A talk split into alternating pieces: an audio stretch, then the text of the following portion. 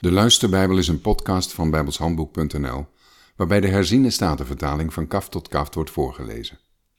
Dit is Jozua 5. Toen al de koningen van de Amorieten aan deze zijde van de Jordaan, namelijk ten westen daarvan, en al de koningen van de Kanaanieten aan de zee hoorden dat de Heere het water van de Jordaan had doen opdrogen voor de ogen van de Israëlieten, totdat wij overgestoken waren, gebeurde het dat hun hart wegsmolt van angst. En er was geen moed meer in hen vanwege de Israëlieten. In die tijd zei de Heere tegen Jozua, maak uw stenen messen en besnijd de Israëlieten opnieuw, voor de tweede keer. Toen maakte Jozua voor zich stenen messen en besneed de Israëlieten op de heuvel van de voorhuiden. Dit was de reden waarom Jozua hen besneed.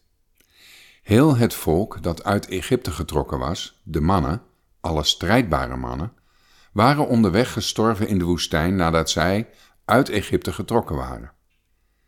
Immers, al het volk dat er uittrok, was besneden. Al het volk echter dat onderweg geboren was, in de woestijn, nadat zij uit Egypte getrokken waren, hadden zij niet besneden. Want de Israëlieten waren veertig jaar onderweg in de woestijn, totdat heel het volk van strijdbare mannen die uit Egypte getrokken waren omgekomen was. Ze hadden niet naar de stem van de Heere geluisterd. En daarom had de Heere hun gezworen dat hij aan hen het land dat de Heere aan hun vaderen gezworen had, ons te geven, niet zou laten zien. Een land dat overvloeit van melk en honing. Maar hun zonen heeft hij in hun plaats gesteld. Jozua heeft hen besneden, omdat zij de vooruit hadden, want zij hadden hen onderweg niet besneden. En het gebeurde toen zij het besnijden van heel het volk vertooid hadden, dat zij op hun plaats bleven in het kamp tot zij genezen waren. Verder zei de Heere tegen Jozua, Vandaag heb ik de smaad van Egypte van u afgewenteld.